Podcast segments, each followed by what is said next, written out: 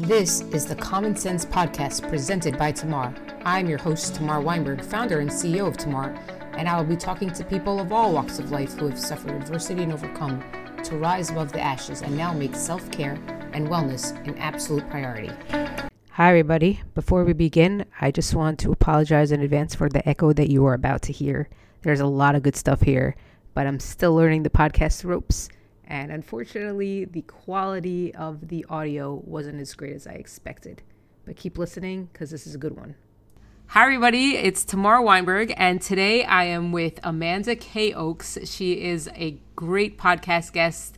Um, I want to give you a little bit of background about the Common Sense podcast. The Common Sense podcast embodies three main themes. Number one is self care, number two is rising above the ashes. And number three is these unexpected, crazy career trajectories that you just would not have otherwise have ever imagined somebody ever doing, including yourself. Anyhow, Amanda is able to speak to two of those main themes, and I wanted you to share your story a little bit. Before we go into that, I just want you to introduce yourself and tell us a little bit about who you are and where you're located in the world. And yeah, sure, go for it. All right. All right. Awesome. So, my name is Amanda. I am located currently in Pittsburgh, Pennsylvania. I'm a student affairs professional, higher ed instructor, and also a writer. So, those are pretty much my main deals. I'm also, of course, a runner, and that's pretty much it. So, your story and how we were able to connect is you had mentioned that you had a story where you have been I guess influenced in some way, and it, uh, you had a trauma that brought you down. You had a rising above the ashes experience. So I'm hoping to learn a little bit about that? Sure, sure, absolutely. absolutely. So, so this would have been back in 2016, so a few years ago now. I was uh, uh pretty fresh out of college, had been out for a few years, and um, um living in Cincinnati, which is my hometown. And I found out that my college boyfriend uh, uh died unexpectedly, actually, while he was out on a run. And this was a pretty formative relationship for me. It was the first sort of really close connection I had had with another person, and the the sudden loss really kind of threw me. It was the first time I had lost, I had lost someone, someone close to me, especially someone so young, so young who was the same age that I was. And so I was in a pretty difficult place for for some time after after I found that news. Right, that's very tough. I mean, yeah, when you mm-hmm. that person, I'm you know, I'm sure he he had such an influence on your life. There there is that tremendous emotional investment that you've put forward, and beyond that, I mean. Yeah, that's gotta that that must have been very difficult. So I'm sorry to hear that. Oh yeah. Oh yeah. I mean, these things, these things happen in life, unfortunately, but it was uh, quite, a, quite a learning experience for me going through that and kind of having to, to learn how to navigate the experience of grief because everyone does it so differently. And the first time you lose someone, especially, you're sort of learning what works for me and, and what do other people do that works. And so I really I started running a lot because um, he had had these crazy, crazy running goals that he had just hit 500 miles miles and he wanted to do 700 um, and he never of course got there. So I, I, started running a lot and it was sort of through that that i found what a powerful thing running can be especially in terms of healing emotionally and, and spiritually i think. yeah wow. Let's talk about like his goals. That's mm-hmm. crazy. What explain 500 700 miles in what in a week and what what's the amount of time that they, they go yes. Okay. no, not anything crazy like a week. He, um, I believe it was over the year. We weren't really closely in touch when he died, um, unfortunately, due to a lot of complicated circumstance, as happens between people. But um, he had set a goal to run 500 miles in the year, and he hit that goal very early. He died in, in May of 2016, so he had hit that 500 um, miles halfway through the year and had, had then set a goal to do 700. And um, unfortunately, he was not able to complete that. But wow. yeah. So, just curious a little more about like you know what he had been doing. What what was he doing to get to that point? Was he running casually? Was he racing? Was he participating in, in marathons? Was he participating in 5Ks, 10Ks, halves? 50Ks, ultras, whatever they are? He was running casually, um, a lot of trail running. He was living in Arizona at the time, so he had a few trails that he really liked to frequent there and just doing a lot of, I think, solo running. That's crazy. That's also amazing. But yes. Yeah. Yeah, I'm thinking about the trails here. They're just not very mm-hmm. conducive for much much trail. Well, I mean, people do it, but it's it's mm-hmm. it's, it's awe inspiring to to see. You know, especially doing that with. I mean, I'm I'm I, I, I'm a I'm a barefoot runner. I wear mm-hmm. I wear uh, the Vibram Vibrams, however you pronounce them, five finger shoes. Yes. yes. And I, I could just I'm just trying to picture myself hitting the pavement, or not even the pavement, the the the tree the tree roots, and that would be kind of brutal. But at the same time, I want to do it one day. So it's yeah, yeah, yeah. He was a barefoot runner as well, actually. So he he raced in uh, Vibrams or however you say it. I don't really know. I don't know because you know I watch a lot of YouTube videos when I first started how to put them on, and everybody pronounced it wrong. So I just don't know. I'm not just I just I give myself the disclosure. I'm gonna say both of them. So it's amazing that he was able to do that. Then so cool. Mm-hmm. So tell me about the. I'm sure the recovery was difficult for you and I guess I, I, I, I, hopefully you're comfortable elaborating on yeah, yeah. what that what that entailed, the length of time, the I'm sure there's an element of that grief, that period, mm-hmm. that and what potentially what it potentially robbed you of. I think all of us we go through this time and a period in our lives when we suffer some loss that takes us away from our the joy of living. So talk about a little bit about like that dark cloud if that's okay. Yeah I always say that I don't really feel like I was present for at least the next like six months after I found out that he died because grief it does become this this dark cloud. and I was processing through a lot of guilt about sort of the way our relationship ended and how I had ended things and that really stole time from me in a sense that I was I was really depressed for a while and I I remember just I was living alone at the time and I would be sleeping on, sleeping the, on the couch. You know, I had to have something on in the background to, to fall asleep because I would be going through these these guilty thoughts and and this sad sadness, and I was also happened to be just ending a period of my life. So it was a lot of endings. I was serving, serving in AmeriCorps, and my, and my contract was almost up, and I was not, was not up, up for any new more renewals. So I was also considering where I was going to go to grad school, and it was a huge period of transition. So within the span of a few months, you know, I lost this person that had once meant so much to me, and then I lost my entire life in a sense because I packed up and I moved away from Cincinnati, where my family is, to a new city, to Pittsburgh, where I am now. Uh, didn't know anyone, and it was quite, quite an interesting, adjustment being this very new and raw, and raw version of myself, uh, uh, trying to sort of navigate these new people and this new place. And I did uh, uh a few, you know, crazy things as one does. I got on a Greyhound bus and went to Idaho to visit my, my childhood friend who was living out in Idaho, and I just felt like I needed to be somewhere far away, and we we hiked, we hiked and, and uh, uh, camped, and that that really, that really helped a lot. I think that was when I finally started to feel a little bit present in my life, in my life and in myself again. But I think it took probably a year or so getting through all of those firsts for me to really start to feel like I had learned how to live with grief. I think there's this, there's this expectation, especially if you haven't lost someone before, that you grief is, grief is this finite thing and you move through it in these these steps or whatever, and then it's over. And it sort of took a while for me to learn that that's not really how it works. You sort of learn to be with it, and that's another relationship that comes into your life that's that's always changing. So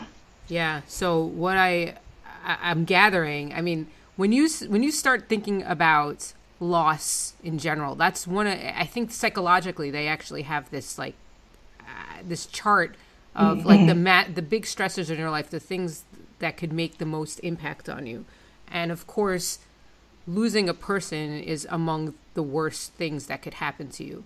But in your situation, you had you lost a person who was close to you changing a job is also one of the top ones because even it could be a good it could be a good change it could be a bad change getting fired i think is another one so like mm-hmm. you know lo- or not so much getting fired or losing your job so losing your job changing your career and moving are amongst the top so you had i guess you had four those four things Yeah. Yeah. So that's yeah, it's a big time in my life. and you're here and you're here talking to me. So I have to say that it's an honor and a privilege. Oh. Oh, well, thank you. yes. So yeah, I mean that that's that must have been very difficult, but at the same time you were able to pull through it. You were able to do something. I guess that was against the grain, goes against the grain for what you were doing. I mean, from Pittsburgh to Idaho is definitely uh, it must have been a commute. it must have been a hell of a commute. Uh, so yeah, so I, I assume you probably had done beyond that other things that brought you to that element of presence that you described. Do you want to talk a little bit about what that looked like in your recovery? Yeah, yeah, absolutely. I mean, the one, the, one, the first, thing was that I uh, finally started seeing a, a therapist, a grief counselor, while I was in Cincinnati, and she really sort of helped me kind of think about the ways that mindfulness can help. And I kept thinking about how I didn't know how to grieve. Like that was this big thing that I got stuck on of like, well, I don't know how you're supposed to grieve someone, and and the um, Nathan, Nathan, was very religious, and, and I was not, and that was sort of one of the rifts between us. And so I was like, well, he has this map, and his family has this map for how to process it, but what do I do? So I sort of discovered mindfulness through talking to my therapist, and I started just getting out, getting out and going on long walks again, and just trying to kind of ground myself in the present moment instead of spiraling out into all of these worries and this guilt. And uh, I started writing a lot. I when I moved to Pittsburgh, I came here to do an MFA in creative writing. So I and originally planned a completely different project. I was accepted into the program on a completely different project, but of course, I got here after after that loss, and all I did was write about relationship and, and loss and sort of mapping my way through that. And that really, really helped just processing everything on the page, and then, of course, going to workshop with my classmates and and talking, talking it through with them and sort of creating art out of that loss was really helpful, I think. And that was probably, that was probably one of the biggest things, but also, of course, uh, running and getting back out there and sort of feeling that that was a way to honor the memory of what he was doing, but also, again, a way to be present in my body and sort of get that feeling of, of being alive and present and focused on now. So cool. So tell me, I, I'm gonna turn this into you being an educator for a moment. Mm-hmm. If you have any advice for other individuals in terms of getting into that element of mindfulness, I, mm-hmm. I, I am one of those people who I do run, but I'm also really I'm a beginner. I, I talk about this pretty often in the sense mm-hmm. that I've only kind of done a few 5Ks, and I was about a year ago. I, I only started December 24, 2018, and I mm-hmm. barely I barely do much, but in right now, my goal in 2020 was to start meditating every single day. Mm-hmm. And everybody's, I started, I, the first time I listened to the meditation stuff on calm.com and Headspace, mm-hmm. I used all those services. And I, they basically say, oh, don't worry, everything's fine. You're, but get back, get, you, get your mind back in the focus. I finally found mm-hmm. one that's, that's, that's called How to Meditate. Mm-hmm. And it's actually, it's relatively use, useful in the sense that he's like, yeah, you redirect your thoughts. It's it's fine. It's the whole idea is basically to just remember to realize that your mind is is wandering and getting your mind back into this focus of nothingness or focusing on your home base or your breath or whatever it might be, the sound around you. I'm still in the middle of it. So, but uh, but I'm I I, I struggle with it. It's something that mm-hmm. it's like I want to commit at least 10 to 15 minutes a day doing it, but at the same time it's hard as heck. So if you had advice on your specific mindfulness journey, mindful if if you let me start that over. If you had advice on your specific mindfulness journey uh, to teach others to do the same thing, what would you do? I, I think the the first thing, first I, would thing I would say is you have to, you have to find what works for you. Um, there's, there's a pretty well, pretty well known now, I think, uh, YouTube yoga teacher, um, Adriene Mishler of Yoga with Adriene, and her sort of mantra is find what feels good. And I think that's something that I've really adopted and would encourage people to adopt that uh, mindfulness is sort of a more general term, and it doesn't have to be that meditation on the mat if that doesn't work for you, and it doesn't have to look like anybody else's version. It's whatever is going to help you be present in the moment. So for me, sitting and meditating works sometimes, but a lot of times it's better to just go for a walk and sort of notice everything I see there. Or I really like to do yoga, and that really helps me. But I know people for whom yoga doesn't work, so that that whole idea of finding what feels good and being gentle and willing to try new things would be my number one piece of advice. Cool. So I want to hear a little more about your running, your running mm-hmm. journey. So you you know you you suffered this loss were were you running how how much were you running during that time how much have you done beyond that what have you done are you racing or are you just running to run i'm running to runs and people always say to me oh you you know i wouldn't run if i didn't have a goal. So my thing i have no weight loss specific objectives. I don't have a goal. I don't mm-hmm. i, I mean it would be nice to have some 5Ks, but that's the only thing I'm thinking about right now because everything else yeah, terrifies me. Yeah, yeah. Running and I sort of had an on again, off again relationship uh, for a long time. I had a friend in college who started running, and we ran a 5K together. By which I mean she ran the 5K, and I walked most of it after realizing I couldn't even run a mile. Um, but the, something about that atmosphere really stuck with me. Uh, the people cheering. I had never been to a 5K before, so I would take up running and then sort of fall off if it, when it got cold or when I got tired for quite a, quite a few years. years. Um, so, um, I was, so, I was, I was sort of running when Nathan, Nathan died, but I think the fact, the fact that he died while running sort of sparked me to want to run more, and so. I was running some while I was grieving. I mean, the first few weeks I was crying on the couch, and that was what I was doing with my time. But after I started kind of working, working with my therapist and trying to, to pick myself back up again. I was running three, miles, I think, by the end of it, but just whatever, just whatever I could do. And it was really just running to run. Um, I ran a few 5Ks, fun runs, like the color run. Since then, I made a goal to really stick to running just back in 2018. It was the first New Year's resolution I ever stuck with. And I ran my first 10K that year.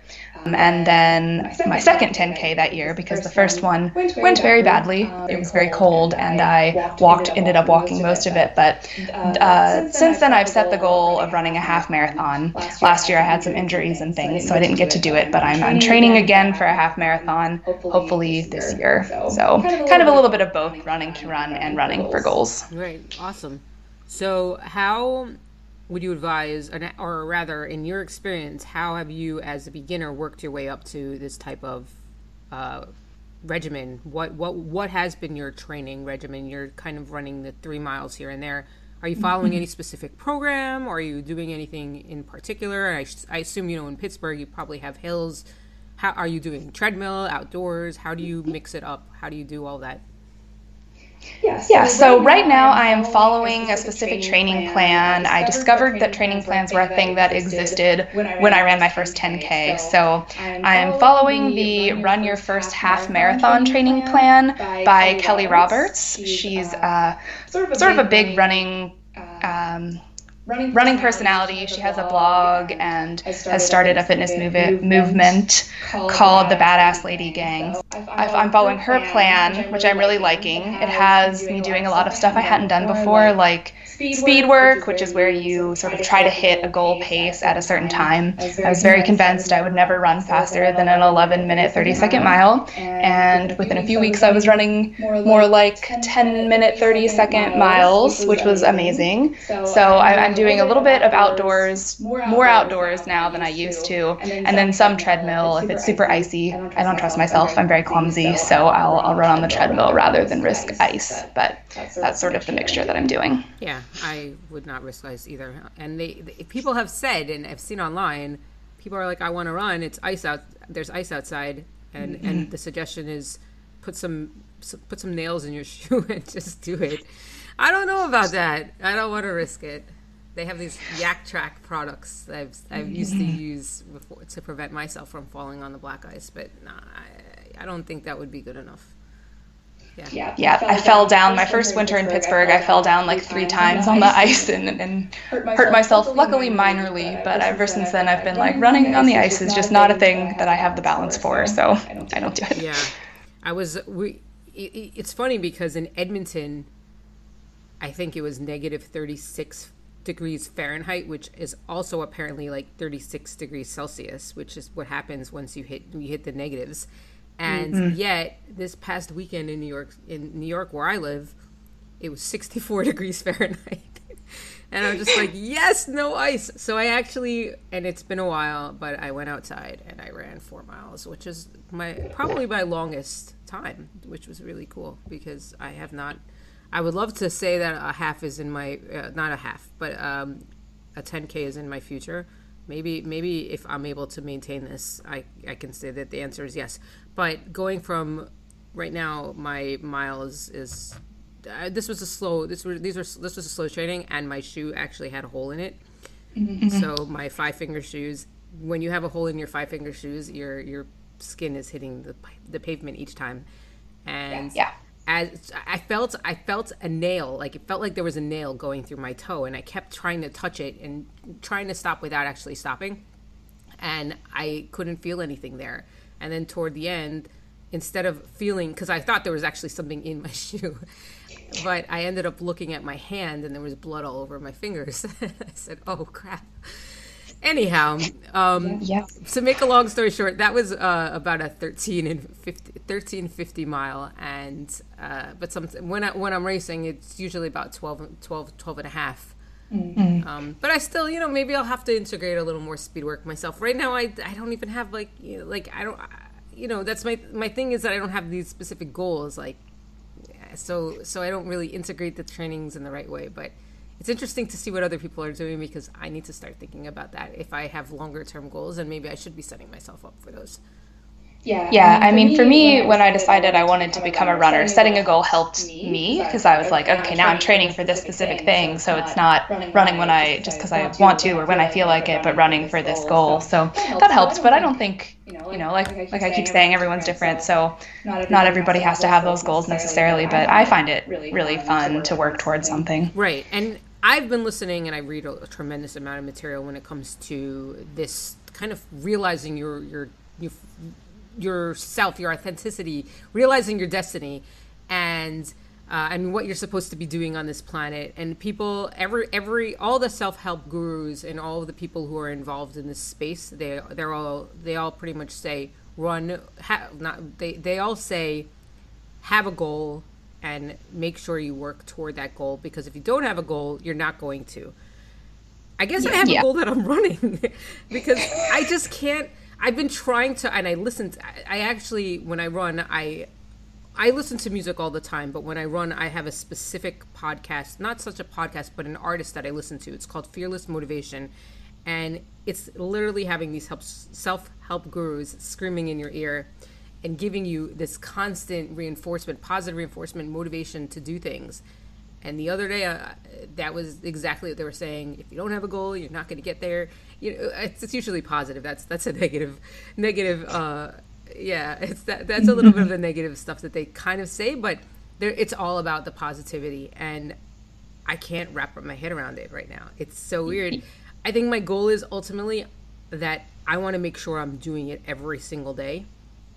Even yeah. If, yeah. Yeah. So that's my goal. I don't really have any any distance type of goal, but my goal is to actually make sure it gets done.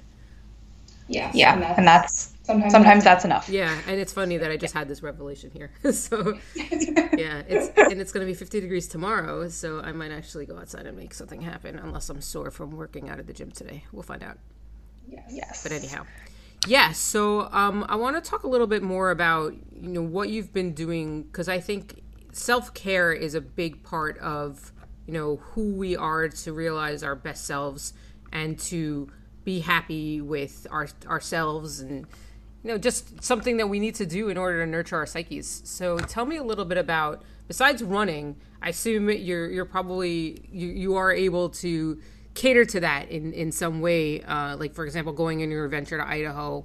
Tell me a little bit about um, those things that you might be doing Sure. Sure. So, so in, addition to running, I do yoga. yoga. Right now, I'm doing the what feels, what feels like, everybody is doing right now yoga with Adriene's 30 day yoga journey. So every year for the past, I think this is five years, um, in January, I do that 30 days of yoga to kind of kickstart the year. And that's a big self care thing to me because it's like my own holiday, holiday tradition. So that's, that's huge. Yoga is very important for me. Um, I, would I would love to say that I journal. I journal sometimes. I try to have a gratitude practice that gets written down. It doesn't always happen, but that's part of the journey, especially when I'm really feeling like I need to pick myself back up. I'll start just noticing things and writing down things that I'm grateful, I'm grateful for, especially on the days when it feels like there's nothing to be grateful for. Um, I also, I also like, like the, I don't know how, don't know how you want to say it. It's like kind of, kind of what, what you typically see is like the Instagram self care. I love a good bath bomb. I love a good face mask, that type of thing, of just feeling like I'm taking care of my physical body in a different way that's not necessarily uh, running and working out or doing yoga and that type of thing. Um, also, also, just learning, learning new, things. I think, I think when I graduated college, I sort of had an existential crisis because I'd always been this high achieving student, and suddenly uh, no one was handing me a syllabus anymore. So I started just finding things I wanted to learn and learning new things. My most recent thing has been I, I taught myself to cross stitch, so that's been fun. Um, finding new hobbies and new ways to kind of keep learning and growing as a person. Very cool. So I want to talk about your Instagram Instagrammable life there. I think I think it's funny because I read it all about that, and that's what that's that's how they say it. Everything these days is made for the Instagram generation. Um, so in terms of the self care movement for myself, and kind of the inspiration and the impetus for this particular podcast is that I had been through a, a very I, I went through a trauma, and I was in a bad place for quite a while. I was also I had also been going. I, I wasn't even aware at the time until I pretty much pulled myself out of it that I probably was going through about a decade, not even kidding, of postpartum depression. And then I had to have a trauma that knocked me down, and then I needed something to bring me up. And then I realized, well, once I was at that point of happiness, I was I was able to look back and reflect on the previous years and realize that I wasn't happy for many years before this trauma even happened, before the things that came into my life that caused that trauma. So my and the the thing that brought me into a happier state was fragrance, which is the weirdest thing, but at the same time, and it's not so Instagrammable yet, but at the same time, I it was just one day I decided I, I was I was just you know I, I was wearing I, I I literally wore every single day uh, yoga pants, yoga sleep pants, whatever you'd call them. I had five pairs of them, and uh, and sweat and, and a sweatshirt, and that was and, and I wore socks and Crocs, pink pink Crocs, and that was my that was my wardrobe for years, uh, while I was depressed and after the trauma. And one day I decided to kind of wear something else, but it wasn't even prompted by that. Um, I, I decided we were going to go out and we are going to do something a little bit different and I found a, a vial of perfume in the, in the, back of a cabinet, and I had worn it before. It wasn't anything that was unknown to me, and but for some reason, because when you're in this bad place, you're not doing anything for other people. You're really kind of doing things for yourself, and mm-hmm. putting on fragrance that one that one day, that one moment was life changing for me. It's the weirdest thing. I can't articulate the what happened to me at that moment. But I said to myself, that is what I'm going to be doing in my life. I need to work with personal fragrance. And I'm a tech person, which is the whole career trajectory, like change there. Um, I'm a tech person who decided I'm going to start a fragrance brand. So, but yeah, so it's it. I hear you. I hear about this necessity for relaxation. I hadn't been doing it for years, and all of a sudden, I see the importance of whether it's the application of perfume and to having that having that mindset throughout the day of I'm doing this for me. I'm I love who I am and I accept my true self to you know then bringing bringing that forward into the world. I mean that's that's where I am and where you know where I become like I was a sedentary I was I, I don't know I have like a very negative phrase to describe myself as a sedentary. I'm not going to say it. Sedentary. Any just put any word you want to put in in in the blank there. And now I'm like running and getting off off of my butt, and I'm wearing Crocs on Crocs and socks a little little less frequently. Um, so, yeah, I mean, this, I, I think it's really important for us to focus on on on those things that make us feel good, but especially in in the case and, and that's why i'm latching onto the concept here of things that like smell amazing because i think through this this experience of scent at least this has had had been my my specific case you can find a substantial amount of happiness and hopefully that will propel you to continue seeking it yeah yeah definitely, definitely. cool um, okay, so I have one final question I think I will probably ask you. And it's going to be a big one, and hopefully you'll have a good answer for me. But okay. yes, challenge. challenge question. If you can give yourself some, your earlier, younger self some advice, what would you tell her? Oh, that is a good question. Been thinking. I think I would tell her it's not, it's not the, end of the world until, until it's the end of the world. It's going, it's going to be okay. Yeah, I, I identify yeah. with that. I think that yeah. You, you, you never you don't realize that there will be a tomorrow and eventually those tomorrows won't be as tough as they used to be. Yeah, yeah, exactly. I think the probably, probably the biggest, biggest shift in, in who I was before that experience of grief and after is just the ability to sort of process a dramatic change and loss. I think before you've had anything that huge happen to you, it really does feel like that thing is the end of the world and learning that you actually, you actually can learn to live with this, even if it doesn't feel that way right now. Like pretty much, pretty much anything that life hits you with, you can move on from, or move on with, I should say. I don't think we move on from things, but move on with them. Yeah, yeah, that's totally valid. And and it's interesting because you, if if you're feeling as low as you feel, like you, people don't even recognize that there's really nowhere else to go but up. Mm-hmm. mm-hmm. Yeah. Yeah. Cool. Well, thank you so much, Amanda. I really appreciate you taking the time to share your vulnerable vulnerabilities with me and your experiences. And I hope you keep on running, and I hope we keep on running. Maybe we'll run into each other one day. And yes, thank you for having me. Yeah. Thank you all again for tuning in. This is your host, Tamar Weinberg of the Common Sense Podcast. Till next time,